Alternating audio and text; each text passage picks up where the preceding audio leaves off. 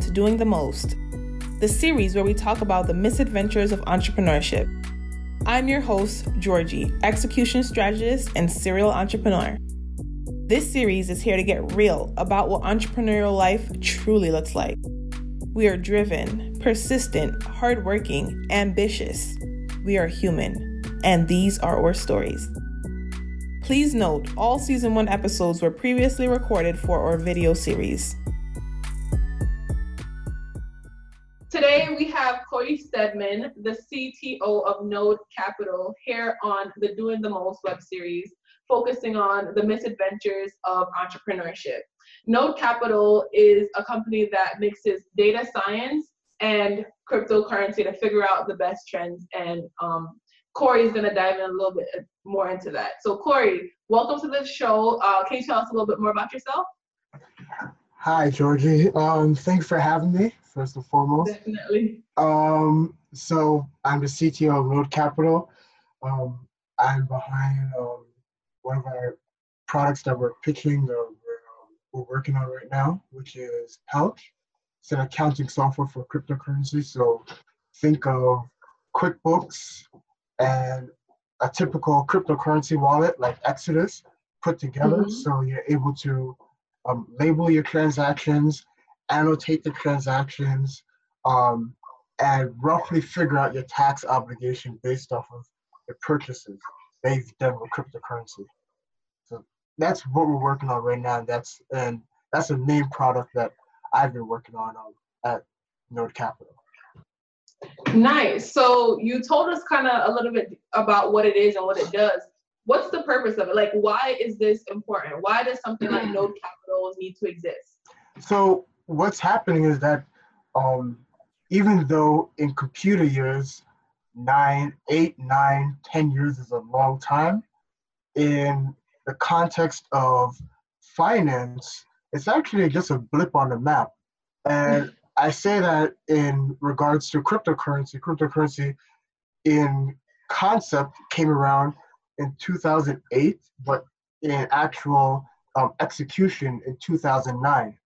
And but the financial markets have been around since you know hundreds of years. Definitely. And what it has done is, at the very least, it's created a conversation as to what we consider to be money and value and how we transfer value to one another. It really mm-hmm. redefines how we interact with one another on a financial level. And so typically before we had Excel and QuickBooks, people would write in ledgers. Um, yep. to, to, reconcile, uh, you know, their, ba- their books and their balances. And, you know, ledgers are great, but they're not efficient. You know, they, you know, they get destroyed, you know, they get marked up, you need to rip out paper. It's better to do it digitally. But Excel is not efficient enough, and that's where QuickBooks comes into play. Right now, in regards to the cryptocurrency space, we are at the ledger area, where even though we're dealing with a digital um, currency, in regards to the tools to really manage and track mm-hmm. it as if it was USD or British pounds or euros or yen. We don't really have that. And that's what Node Capital is looking to do bring those kind of tools to really standardize and make um, financial institutions or established um, established people in the finan- financial industry more comfortable handling and dealing with it and actually making it more uh, tangible in a sense for them to utilize. Yeah, definitely. So I know um, I personally currently don't own any cryptocurrency, right? And there, there's a lot um, of features to do with that, right? I don't understand too much about cryptocurrency. Mm-hmm. Um, I'm trying to learn, trying to teach myself, and then the, the process of buying and just, you know, spending, right? Buying and spending. So for Node Capital, who's your target right now? Is it more so people who are more advanced in the cryptocurrency field? Is it for everybody, for beginners? Like, what is the education behind it? What is the the who are the people that will be using this platform that would think, oh my God, this is great. Like, I could see as like an early adapter of many things, I can see this is definitely important. But right now, when you guys are um, marketing and when you guys are looking for investors, who are the people that's going to be that um, first on the platform, kind of using it? So initially, we're targeting VC firms, um, banks, okay. accounting firms, accounting departments within large companies, law firms, um, uh, government agencies as well. Anyone that has to deal with reconciliation of cryptocurrency. So in regards to government agencies, there's some states that are accepting Bitcoin or Litecoin as a form of tax payment. That's huge. Um, but how are they going to store it, or how are they going to reconcile it? So you need a software to um, to deal with that. A lot of VC firms typically they go for equity deals, um, and you know they see the return in like seven, eight years. Whereas now, what they're starting to do is get into the ICO space, which gives them a lot faster turnaround. But then if you're dealing with all these different ICOs, all these different tokens, how are you storing them? How are you managing them? Um, and so that's where Pouch comes into play as well. So for right now, we're dealing with the enterprise level. However, um, later on, we're going to have more consumer friendly, um, you know, just a regular person um, version that um, that'll cater to just the average person. Awesome, awesome. You know, I'm really excited to see how it grows for you and what happens. But as the show is named, the misadventures of entrepreneurship, right? It sounds like you're doing really great stuff and you're, you know, on good track right now with Node Capital. But I want to talk a little bit more about what got you to the Node Capital point. Um, I met Corey about four years ago. Uh, you think it's more than that? I don't know. I think like 2014. Yeah. 2014, 2014, yeah, 2013. Yeah. Yeah, I'm about to hit up on 2019. Yeah. Yeah, so about four years ago we met and you came into my network through Caribbeans in Tech and Entrepreneurship. So that's a site collective, right? That I have that focuses on connecting Caribbean innovators, techies, entrepreneurs from the diaspora to one another, whether they're in the US or whether they're abroad right? And um, you came to that collective. When you first came, you did one of our early pitch nights. And talk a little bit more about what you pitched at that first uh, pitch night and how that product is going. So basically, I pitched um, a product called That Period. And what it is, mm-hmm. is essentially um, cable over the internet. So think of your Comcast or your Cablevision or your Verizon television service. But instead of it coming over coax, it comes over the internet um, over your Ethernet. And the premise behind it was that not only would we have local channels, but have but allow users to access channels overseas as well, straight from the comfort of their um, of their living room at a fraction of the cost. So typically, when you pay for television, you're paying I don't know eighty dollars a month or maybe fifty dollars a month. Whereas what mm-hmm. we were going to offer was up to twelve channels for free, and then five or ten dollars a month um, to get up to 60 channels, and then an additional fee to get international channels as well. Um, the unique premise behind it was that we had a unique um, storage mechanism, and I was applying for a patent to organize channels globally, which I was awarded this year. So congratulations on the patent. What was that journey like? Talk a little bit about the misadventures of that. so that is um it's a learning experience. You have to go through it. Um so that that's my, that's the preface. You have to go through the the the hiccups and the obstacles and you have to go through it. Um because good sailors are not made in calm waters you know. Mm-hmm.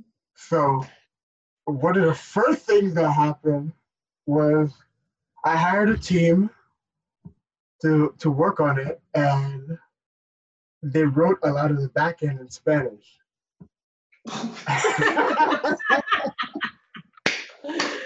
Whoa, okay, okay. That that is surely oh snap my camera. That that is surely a misadventure. All right, Spanish. Um, um do you speak Spanish or understand Spanish, Corey? Well, I can read a little bit of Spanish, but Spanish is not my, language. And I was quite vexed about it. And um, this guy was like, it's no big deal, blah, blah, blah. And when I was bringing on other developers, I was wondering why they didn't want to really work on it, even though I'm paying them. And it's like, one of them told me like, yo, do you know, you know, this shit is in Spanish. I was, I was vexed. Like, we spent months. And the thing is, it's like, when I tell people about entrepreneurship is that, you know, there's different levels to being a human. You know, you have a baby, toddler, mm-hmm. child, preteen, teen, young adult, adult. Entrepreneurship is like the highest form of being an adult, which means that you have to be like all the responsibilities assigned to us as adults, you have to multiply that exponentially when it comes to being an entrepreneur. When you're first starting out, you don't know this. You're like, oh, mm-hmm. you know, mm-hmm. just deal with them like I deal with other things or whatever.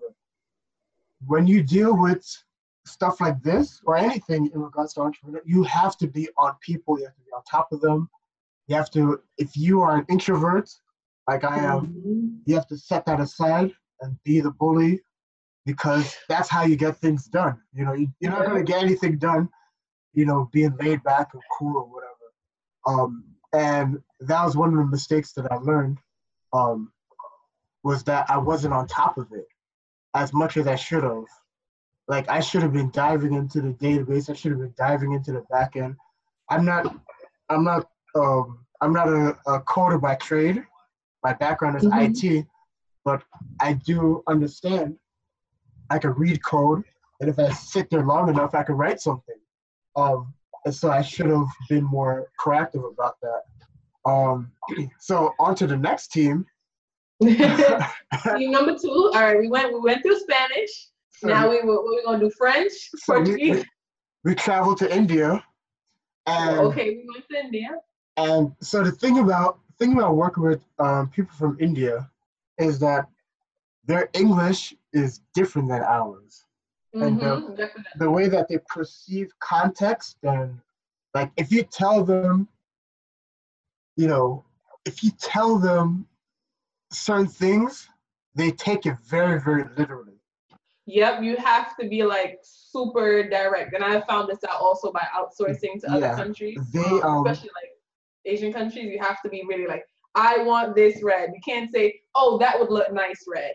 You know, yeah, yeah. You have to say this must be red, um, and it's just because of like culture barriers and like language barriers. It's like they're in in their culture. It's more if you say this, you mean just this. Not oh, should I explore it? Should I you know take it apart, put it back together? It's no. It's more like this is what it is. That's you know an apple is an apple. It can't be a fruit salad or anything else. It's just the apple is the apple.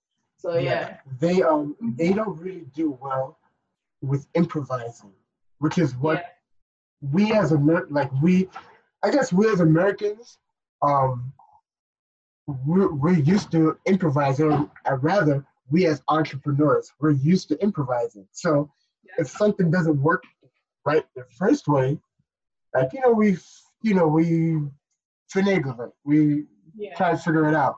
Um, with them, listen. they. It's just again culture differences. Really, really boils down to that. listen, they will give you a straw with more than two holes in it. so, and they don't care. Um, and so I learned that the hard way more than twice actually. Um, oh gosh. Yeah, because it's like the issue that was happening was they would make mistakes and then they would mm-hmm. want me to pay them to make to fix the mistake. Uh, and you know, the ego in me was like, um, I'm not doing that. Like made a mistake. I'm not dealing with that. Um, and so I went through a lot, you know, working through um, different Indian teams, a team from Pakistan as well. They're the same. Um, you know, they don't want to fix errors that they make.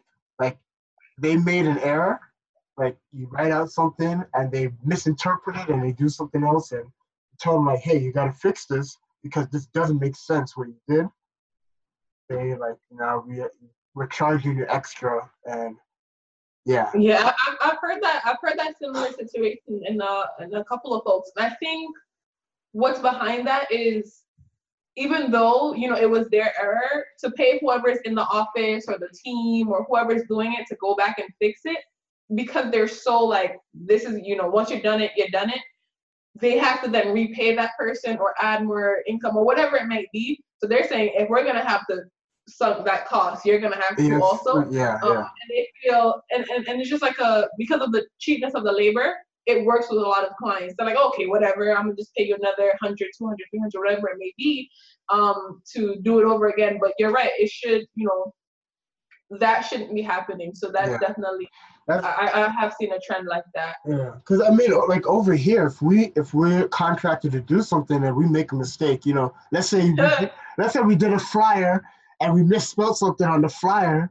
Listen, you know already, you know that um, you you have to fix it. You know, there's no um, or you gotta pay for all those flyers to be redelivered and you end up you know let's say you charge a hundred dollars for them flyers to be done now you're you're paying the, the client two three hundred dollars to fix the error that you made yep. or you gonna get sued and it's just a So, that is a whole different literally yeah. world over here Yeah, so like you know the thing is like you can't even go and pay for a flight to go talk to people over there. It's just like it just doesn't make any sense. So um yeah, those those were the, the issues that I had with um with that period.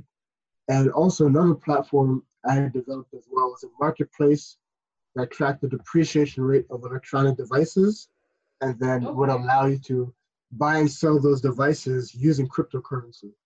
Um, see yeah. So like those stuff is like it's still there. Um Mhm. but like what ended up happening is that I met up with um in the midst of developing these things, I met up with um with a friend of mine and he was like, you know, he was trying to do some stuff with Forex. He was trying to um come up with this algorithm to um to do Forex trading. And he ran it by me and I was like, okay, this is cool, but to be frank, this is a waste of time. and the reason why it's a waste of time is that your gains are so minuscule in comparison to what you get in cryptocurrency. He's like, what's that? And I said, like, you know, check it out. Um, I explained it to him really briefly. And then he went home, he checked it out, and maybe like two days later, he was like, I'm all in. Let's let's do this. And so- awesome awesome yeah, so we went to um went to a couple of meetups, and we went to one of um Christine's uh, meetup. Christine uh Natim, so front yeah, so front Natim, yeah. okay We went yeah. to one of her meetups, and that's how we met uh, one of our other partners. And um, he was a gentleman by the name of Earl, real cool guy. Uh, we told him what we what we wanted to work on, and he was like, "Listen, I'm in." And he he brought in his partner from um from South Africa, and we um we did what we had to do. We got everything together, and we got into Quake. And Quake is an And what is Quake? If you want to tell folks really quickly, what is Quake? so Quake is an accelerator. Um, it's not an incubator. It's a it's an accelerator in in New York City. Mhm. And what they do is um, they basically allow companies to they they bring companies in, they invest in them, and they help them, you know, scale. So we got into Quake um, on an algorithm, a trading algorithm that Steve developed, and it was coming along pretty well. But then the market slid, and there's just a whole bunch of like stuff going on. And so um, while we were working on that, myself and a couple of um, a couple of engineers, junior engineers, we developed Pouch. So I developed the the UI, um, very crude, and they developed they developed the other aspects of it, and we got it working in like I'll probably say about eight weeks, six to eight weeks. Congrats. That is that's like lightning fast. Yeah. That's super fast. Yeah. Because yeah. I guess because you said you had like the algorithm from beforehand, so it was really, really just putting it into the product. No, so we didn't put we didn't put that into it at all. Um, we oh, developed oh, wow. it. We did a, we developed it from absolute, pretty much absolute scratch. Um, we had to figure out how to. Um, so like in regards to cryptocurrency, just sending um, units from one wallet to another, it's an incredible mm-hmm. amount of science or, or math behind it. Um, and we had to we had to learn all that. Um, there's a lot of learning things on the fly, um, but we got it done, and then we sent it to another dev team to clean it up for us. And okay. you know, fast forward to now, and right now we're raising again. Nice. All right. So I remember um, in our pre-conversation you were mentioning um, one of the misadventures was when you you saw money in your account from investors. So in the past couple projects that you launched, where did that money come from? You know, you said you hired like a whole like three to four development teams. Where was that funding coming from? from from the bottom of my lint-filled pocket. Oh, okay. All right, so you were bootstrapping, right? Was, bootstrapping with no boots. Like how how how was that adventure? Like, you know, I hear a lot of people talk about, oh, I don't have enough money to start a business, or you know, I don't, I'm not making enough. Talk a little bit more about how you made the money happen to pursue the projects that you wanted to pursue. So when people say they don't have money, mm-hmm. listen, unless unless you're living on the street not even. You can put a little hat out on the subway, yeah. do a little dance. Listen, I saw this guy on the subway. He did his little rap, and he got like about a good 20 40 dollars mm-hmm. in a span of like five minutes. In one cart. Yeah, in one car. In one car. So okay. Listen. Okay. Um, you know, when you look at the store of Airbnb, these guys they did um uh, they did the the cereal and that's mm-hmm. how they raise money for you know towards Airbnb. So, in regards to bootstrapping, this came entirely out of my pocket from my work. So I have an I have an apartment, I had a car. I wasn't making a lot of money, but every little bit of money that I had, um, every time I'd break a 20, the change, I'd save that. Every time I broke a 50, the change, I would save that. I'd break a mm-hmm. hundred, I'd save the change from that. Um, I had a friend of mine. Um, you know, one day I couldn't, I couldn't go to the bank, and she brought all my money. Like I had bundles of cash to bring it to the bank, to deposit it, so I could pay the developers, and then pay my lawyers as well um, towards the patent and, and IP. So you know, you have to sacrifice. I mean, I could have been balling, you know. Exactly, with your Gucci shoes and your Prada bags and your, listen, your cool Jordans. I could have had, I could have been supremed out.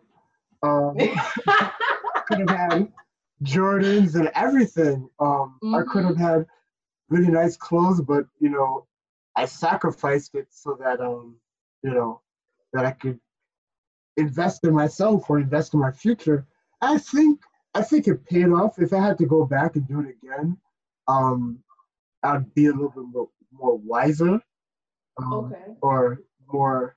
Um, I'd be a little bit more involved, a lot more involved, and you know, I would, you know, I would, I would definitely be more involved. So I was involved, but when I say more involved, I mean to say, you call instead of calling these people up once every two three days, you call them up once every day. You know, yep. you do your checks. You know, you make sure you have you hit the, your milestones. Um, if they're not, you know, doing what they're supposed to do, peace. Move on to the Amen. network. Um, Amen. you know, there's something I that um I've heard that you should always be hiring or like you're always looking for new people to come on board. You know, um, hire slow, but fire fast in a sense. Um, so like I would have I would have done all that. I mean, there's certainly some um, mistakes I had made. Um, like even though I knew better, you know, sometimes you you know friends, people, whatever, you get into MLMs, multi-level marketing, because they they promise that you're gonna make like you know twenty thousand dollars in a month because mm-hmm. whatever, and I should have known better. Um, I've wasted time and money on that while doing this business because I was thinking, well, you know, if I can have that going on in the background, that can help fund this. Nope. You gotta um you can't really divide your money like that unless you're like putting it in, the, in stocks or cryptocurrency. Yeah, like a strong stock. And I think yeah. I think what a lot of people fail to to to hear or to understand is like, you know, I know some people that have done the MLM ML MLMs and they're very successful. And I hear people that do them and it's like sucks. But what people forget is that they think, okay, I can do this part time, two, three hours a week or whatever. That's like a whole another full time job, like beyond full time. It's like you're working 80 hours a week to get those numbers. And those people that go ham and go crazy, they get that result and then they try to sell you up on that result, that, that, that idea that you could get there by, you know, with limited hours, but it's not real. You know, if you have you have hundred percent to give, and if you're giving forty percent to your work, your job, another forty percent to your business, you know, 10, 15 percent to your regular everyday life, you only got five percent left, and you're trying to start something else. So just realizing that and not, you know, expecting fast returns, right? This has been a long term coming, but it does come. But you just, have, as you were mentioning, with like the the baby to adult kind of um idea. Is like you have to start you got to start off by being born first. Then you got to like crawl hold your neck up. Even before you're crawling hold your neck up. Then you start crawling and you start walking and it's like a transitional phase. But you'll get there eventually if you stay persistent. And that's really what i love about your story is that your persistence is is really key to your success. Like now you know you got checks coming in. First you were the ones you were you were the one pushing out the money and like making all the the sacrifices. You're still making sacrifices, but now you know that hard work and that dedication that you put in is paying off. And now you know you're going to the bank and you're seeing you know deposits being made, right? yeah, well that that was really interesting. I had I had um i had never seen that before. Um, but, I, and I'm I'm hoping that in the next couple of months I end up seeing it again you know, because um, we're trying to do another raise, um, or we're in a raise right now. Um, so yeah, you know, it's it's really interesting because like you know you have to you just have to be persistent. And the other thing too that um you know and on back onto the MLM thing, you know, not knocking it or anything, but people really have to understand that it's not your business you say it again. It's, it's not your business. It's not your business. You are a sales associate. You know, like when you start a business, you have to file paperwork, you have to set up a corporation, set up a bank account, you know, you have to you may have IP, intellectual property that you may want to file as well. Like all that stuff, like, you know, you have to go through it. With the MLM it's all packaged up, you don't you don't own any of that, you know. you know, so that's something that, you know, I think people should really understand that if you're building something, don't sacrifice it for that. Mm-hmm. You know, like build it, like just go through it. You know, when you hear, like, when you look at like all these different stories of different entrepreneurs, even like the complex series, um, the complex series, they they interviewed Bobby Hundreds and a whole bunch of like different guys like, mm-hmm. and their stories are coming up like, you know, they made sure they tried to build something.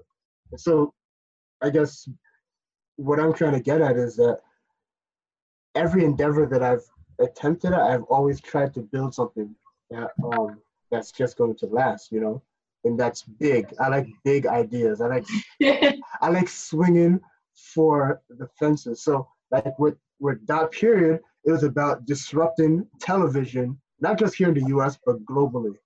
Globally, um, yeah. When it comes to tech markets, it's not just about creating a marketplace, it's about creating a marketplace that will rival that of eBay and Amazon. You know, um, think of like a bigger version of StockX, but not for sneakers. Not for, Yeah. Just so repeat that again. So just say think of a bigger version and then go from there. Okay, think of a bigger version of StockX, but not for sneakers, but rather for electronics, um, and you know that uses that accepts global currency. Um, and in regards to um, Node Capital and Pouch, we're trying to go up against or try to be the first um, first to market in regards to an accounting software that will rival Waves and Xero and QuickBooks, whatever else um, that that's going to set the industry standard. So like, I'm always trying to always try to swim for the for the fences. The big ideas. And you were saying rival. What if one of these companies come along and they're like, hey, we love what you're doing. We have an offer to acquire your com- acquire pouch. Would you be open to something like that? Or do you feel it's important to kind of own, you know, long term, just have it be under like the Node Capital umbrella? It depends. Um, we've spoken about it. Um, the partners and I, we've spoken about like you know, if someone were to offer to buy us, what would we do? Mhm. And we said, yeah. However, I, I have been offered, um, it's a funny story. And I think it was kind of in, I think he was kind of serious. He was kind of serious, kind of not, but he was really testing me. So in regards to that period, um, in regards to that period, we were offered a million dollars for everything. What? I'm talking to millionaires. and ahead. from from a VC, um, and I said no, and it felt like I don't know if you ever I don't know if you ever watched or read the book um, Rich Dad Poor Dad. Um, yeah, I, I've read it, but I've never said no to a million dollars. But go ahead. yeah, and there's a part in the book where um, Robert and his friend and Rich Dad, Rich Dad is offering them money like um an hourly wage, and he keeps Mhm. upping it and upping it and upping it, and eventually like the boys are like, nah, like this doesn't make any sense. Anyhow, the guy he offered me two million dollars, and I said nah, I couldn't do it. Um, Go ahead. and then um you know he he offered and i think he was really testing me to see like what kind of like how i think Commitment. you know um but then um he brought us he brought us into um into a meeting and um my partner on that venture um she just wasn't comfortable comfortable with the terms and i wasn't comfortable with the terms even though it's like we need this money um, and we walked away from it.